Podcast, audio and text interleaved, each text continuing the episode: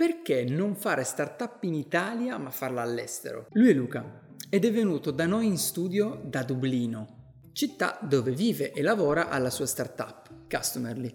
Appena ci siamo visti, una delle primissime cose che mi è venuta in mente da, da chiedergli è stata perché Dublino? Allora, quando sono a San Francisco, una delle prime cose che mi hanno detto nella business school che abbiamo fatto è stata se vuoi lanciare una startup che abbia la fiducia di possibili investitori o anche del mondo startup, non la puoi aprire in Italia. Questa è stata la doccia fredda, ok? Quindi diciamo che quando abbiamo... E io sono andato a San Francisco con il mio vecchio progetto che poi ho fatto Exit, che era la scuola in cloud, quindi ero relativamente piccolo con quel progetto. Quando abbiamo creato Customany, che invece aveva un mercato più internazionale, abbiamo detto bisogna per forza di cose non aprirla in Italia e andare all'estero. Quindi l'idea era quella di andare a Londra, a dire la verità. E a San Francisco ci abbiamo detto o aprite un LLC in America o eh, a Londra un LTD, però quando abbiamo deciso di aprire alla fine c'era la Brexit alle porte, abbiamo detto vabbè l'Irlanda più vicina è ancora in Europa, si sta bene, ci sono una bella community tech, quindi ho detto partito. Dopo 15 giorni stavo là. Non avevi paura di andare a vivere in un posto in cui non eri mai stato? Non c'ero mai stato.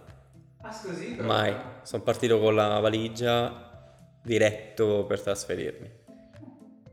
E ti dirò, l'ho trovata fighissima proprio, come community, come città, come paese proprio, mi piace un sacco.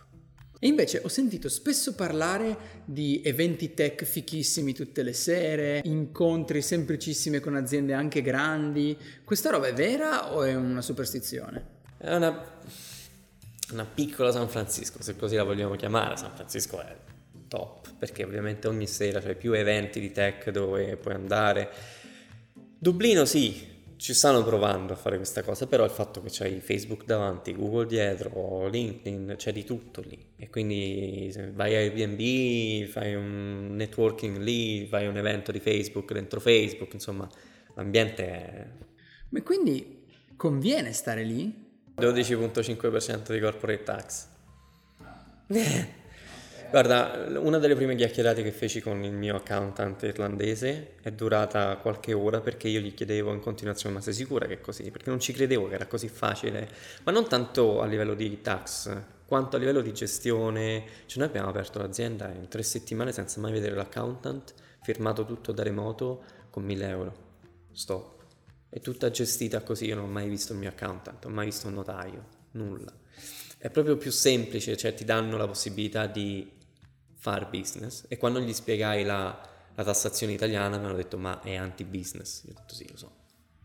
Cioè è più difficile, ti mettono bastoni tra le ruote, tutto quanto, quindi ti dico in Irlanda a livello di non solo di tassazione ma anche a livello proprio di gestione aziendale, di, di creazione, di strutture, tutto è molto più semplice. Anche nel, cioè più che altro hai detto bene, secondo me conta più l'ordinario che non lo straordinario, se nell'ordinario ti aiutano vale... Sì, sì. Sì, sì. Come consideri la tua azienda? Più italiana o più europea?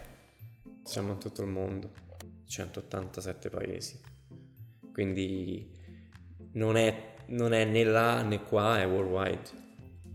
E secondo te invece è fattibile? Cioè io sto qui, vivo qui, ma apro un'azienda all'estero? Estero vestizione.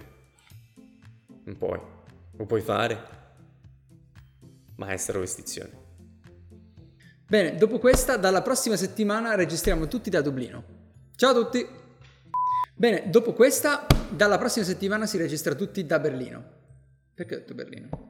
Perché fare startup all'estero? Lui è Luca, lui è Luca, lui è Luca, lui è Luca. È venuto in studio fin da noi, ma che cazzo dico?